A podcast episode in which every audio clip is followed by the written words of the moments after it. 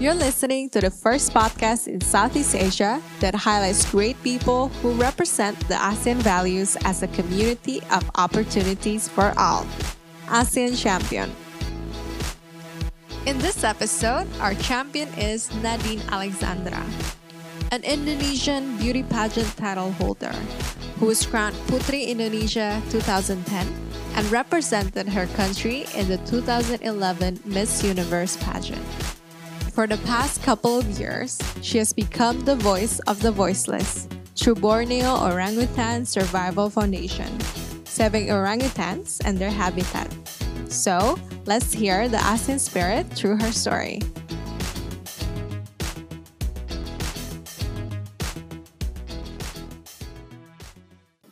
Okay, thank you so much for coming, Nadine, especially sparing your time in a very short notice. Thank you so much for having me as well. I'm really happy to be here. What are you currently up to at the moment? Um, are you active in some kind of form of organizations or NGOs that fights for a cause? So my day-to-day schedule is quite varied. Um, Mm-hmm. Sometimes I'm an actress, and so sometimes I'm deep into a script and deep into researching Uh-huh. a role and preparing for that, and then filming and post-production and everything. Yeah. Other times I'm I work more on my environmental and social activism. Okay. So, since 2010, I've been involved with the Borneo Orangutan Survival Foundation, Mm-hmm. which focuses on orangutan conservation, rehabilitation, and then reintroduction. Mm-hmm. And since then, I've kind of spread out a little bit, um, you know, uh, being more vocal about my concerns for the environment as a whole. Um, and being also involved in some social activism, fighting for gender equality in Indonesia and such.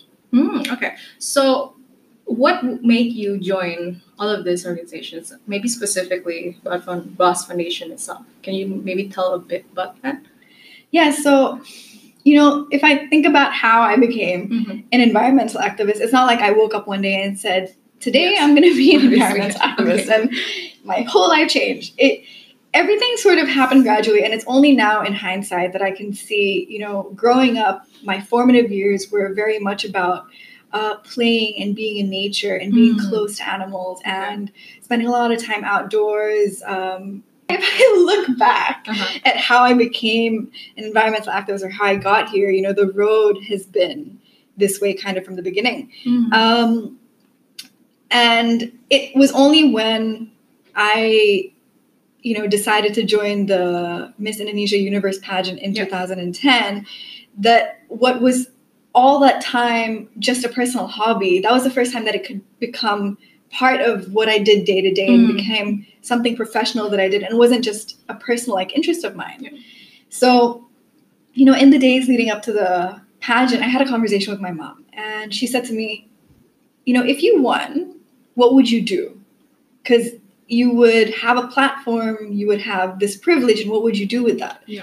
And around the same time, there was a lot of news articles and news reports about orangutans being, like their habitats being destroyed in Kalimantan and Sumatra. Mhm. Um, uh, all these like images of orangutans being like slaughtered, and you know things things just happened organically. But I I sort of said, well, you know, if I win, I want to talk about this issue because I don't see anybody talking about it. Could you tell us more about what kind of contribution are you doing or still doing in BOS Foundation itself?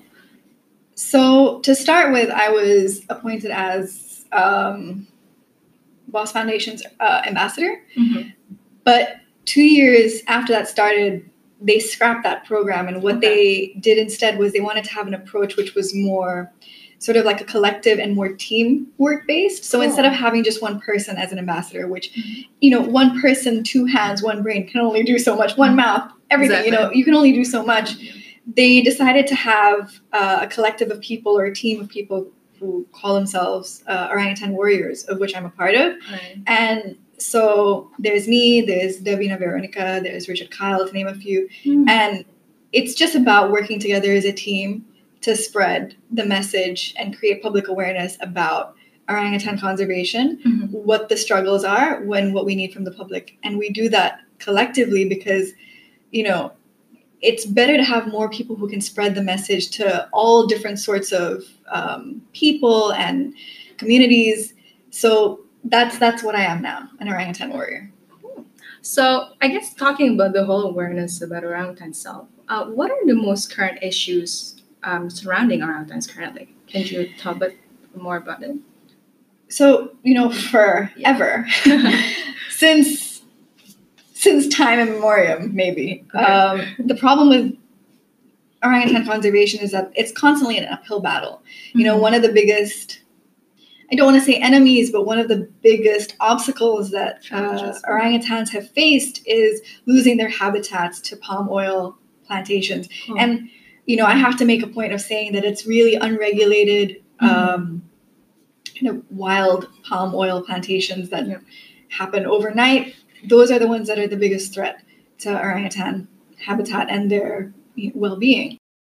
Uh, is there like a life changing story or experience directly to or- orangutans you can share today? I guess.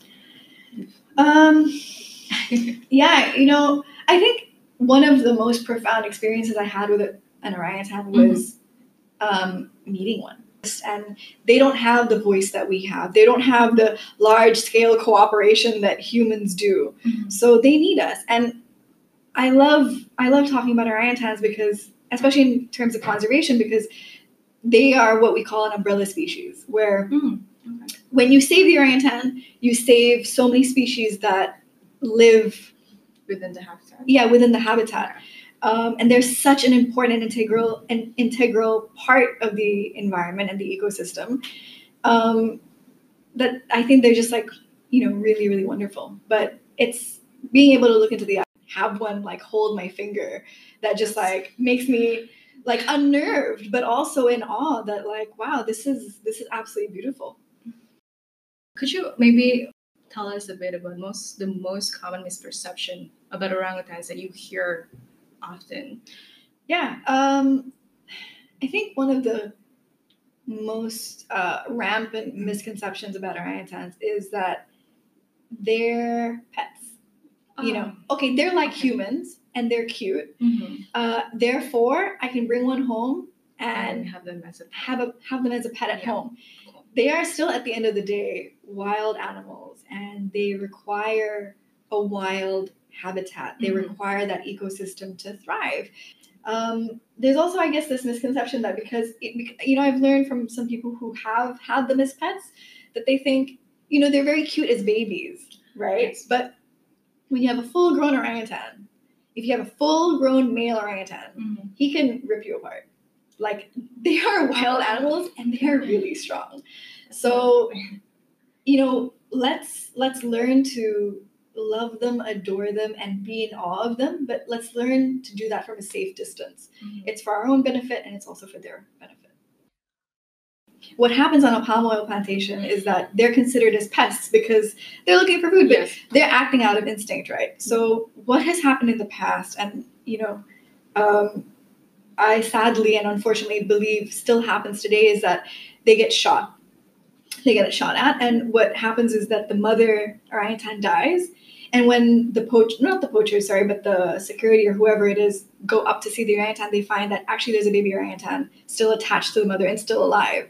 So what happens to the baby orangutan is that it's either sold um, as food or sold Yeah. into the black market as a pet.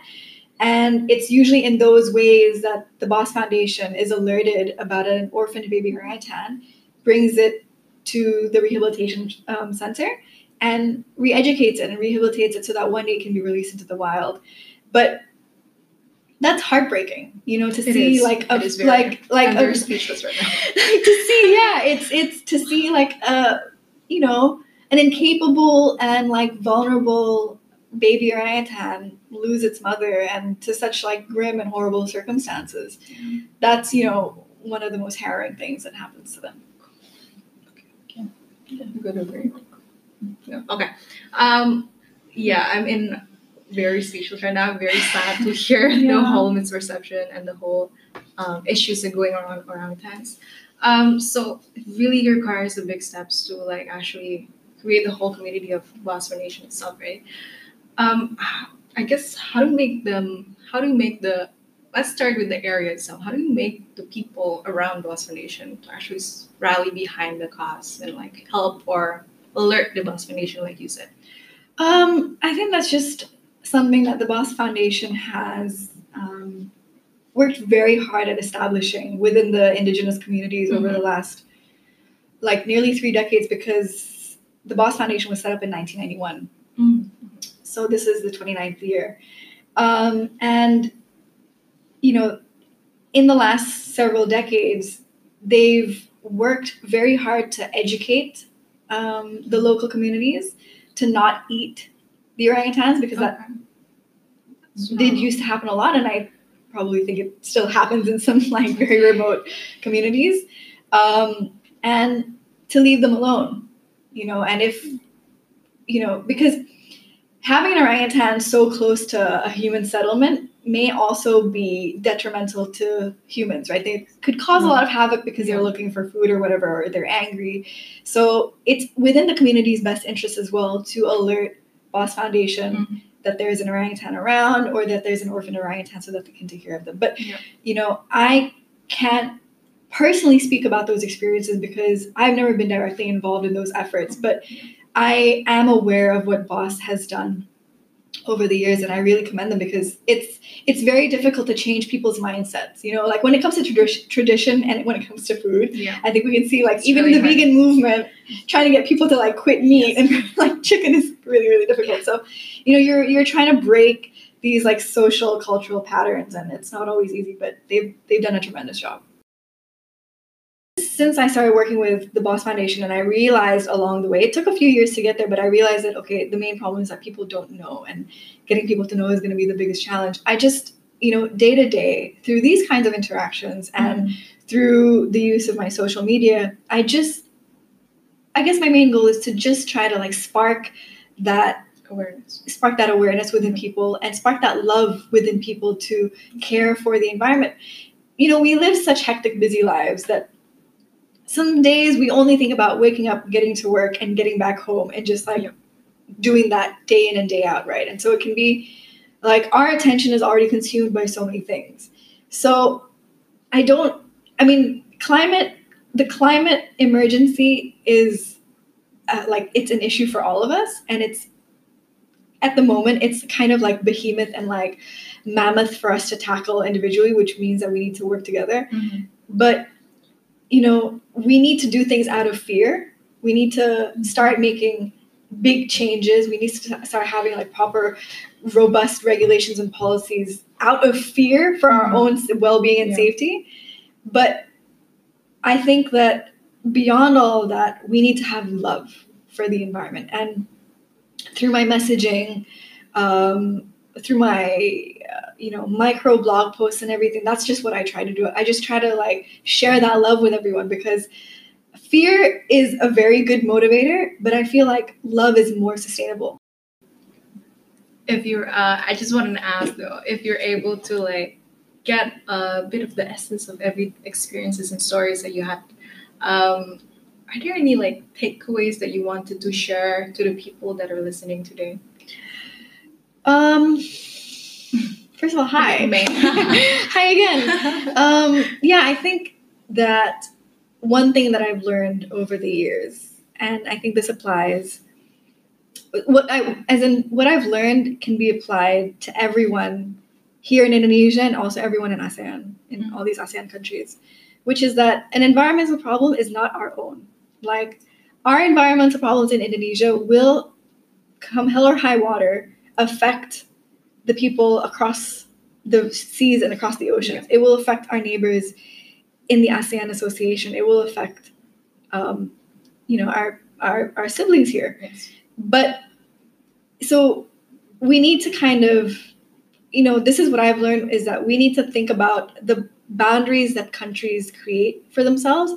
At the end of the day, they are only imaginary boundaries. You know, there's Mhm. no actual wall that Yes. separates one country from the other As a community. um, yeah but as a community we need to recognize that and we need to work in such a way which is beneficial for ourselves and also beneficial for those around us yes. for example you know the immense forest fires last year and in 2015 they were absolutely out of control And the haze from those forest fires, who did they affect?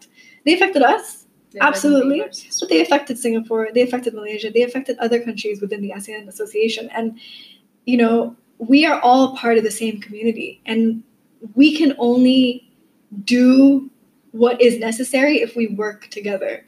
Um, and so, yeah, what I've learned is that being an environmentalist, being a tree hugger, caring about um, nature, flora, and fauna, it's it it brings me so much joy, and so there is you know there is gratification I receive from that, but it's not for my personal gain, and it's not only for my personal gain. I I gain from it, but we all will if we work together. Um, but I guess before we go further into this, uh, to what extent are you familiar with it?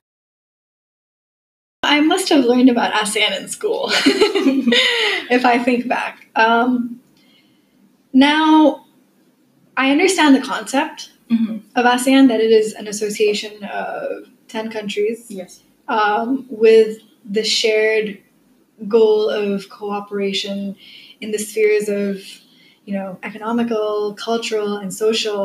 Mhm. But to be honest, as an individual, it's hard for me to say how that concept translates on the ground day to the day. people. Yeah. How do you think ASEAN could better translate their message to the ground? Um, I think that it's just about communicating it more, promoting it more, so that you know people here in Indonesia, for example, recognize that they are part of a larger community, Yeah. and there's pride and a lot of like uh, benefits that come with that. Yeah. Um, so I think you know creating that awareness, communicating more what other programs are you know being developed is is you know very very crucial.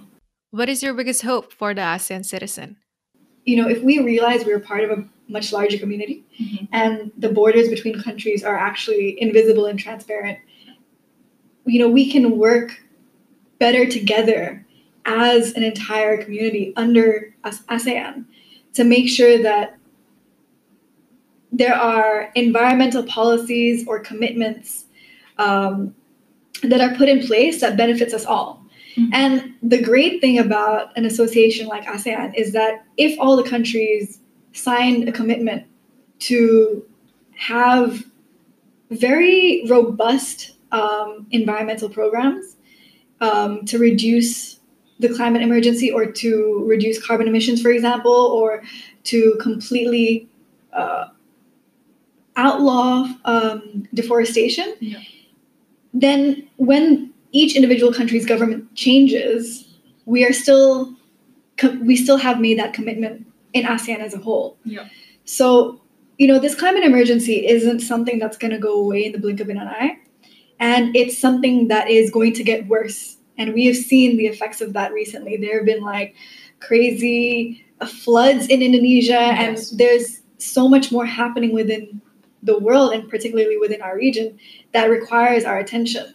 Mhm. And, you know, to have an association like ASEAN come together and say, we are committed to the environment, we are committed to tackling this climate Yeah. emergency. There is no such thing as climate, uh, like denying the climate crisis, Mhm. then it gives us more confidence that something is actually going to happen. And, you know, hopefully that sort of uh, mindset trickles down to its citizens, Yeah. where we all realize that, again, we are part of a larger community and we need to work together in order to solve a problem. And when we look at the world as a whole, if Indonesia is a country, Indonesia is part of ASEAN, and ASEAN is part of the world, we can only just continue to benefit each other if we put progressive um, regulations and commitments in place. ASEAN is actually intensifying efforts to put in place the culture of prevention to respond to any regional challenges, especially when spanning climate changes and environmental activism. As the saying goes, that prevention is better than cure. So, in your opinion, how would you promote the idea of a preventive mindset in what you do in your work and life? My concern is that I don't want us to look back in hindsight and say we should have done things differently. I think there's a lot of information out there. There are experts out there that can guide the process as it's unfolding to Mhm. ensure that the best outcomes possible occur. You know, Yeah. um, the best outcomes for orangutans and their their habitats, Mhm. and the best outcomes for the country, which is having this new in way, yeah, in a way, like creating a prevention to, Yes, yes, all the 'cause- changes. you know when it comes to biodiversity when it comes to animal extinction hindsight is too late if you look back Yes. and say i wish we could have Totally saved that animal Yeah. well that's too little too late because they're gone and um, you know orangutans are uh, endangered and we need to be very very aware of that and plan our next steps very carefully In that journey, uh, what roles do you think you can play as to make people to actually rally behind this? I think going back to what I've already been doing, which is, you know, working to create public awareness, Mhm. I feel like this is one way that me, as a citizen of Indonesia, as a part of the ASEAN um, community, can help and can take on that role of communicating more what ASEAN's programs are, what they're developing, um, to make sure that that message reaches more people. So, I guess what is the message that you want to tell to your fellow Southeast Asians that are listening today? First of all, thank you for listening to me go on and on about the environment. And I hope that it's been um, like an enjoyable and productive uh, conversation between us and that you've enjoyed it. Um, I would say that, you know, in terms of us as a community and the environment, we, the days of us operating individually and fighting individually have to be over we need to look at each other as neighbors, as siblings, and we need to work together because protecting the environment, conserving the environment isn't just something that we're doing for ourselves. It's something that we're committing and you know we will be presenting to future generations. And I definitely don't want to be one of those people where history might look back and say what did that person do or did they do Mhm. enough? I think that we should learn and learn to be on the right side of history now and we can you know make leaps and bounds in progress with the environment and conservation if we do it together So, thank you so much, Nadine, for spending your time with us today, inspiring us to love our Mother Nature and to radiate such a good energy and love whenever and wherever we are, as a community and as an individual. So, folks, thank you for listening and stay tuned for our next episode.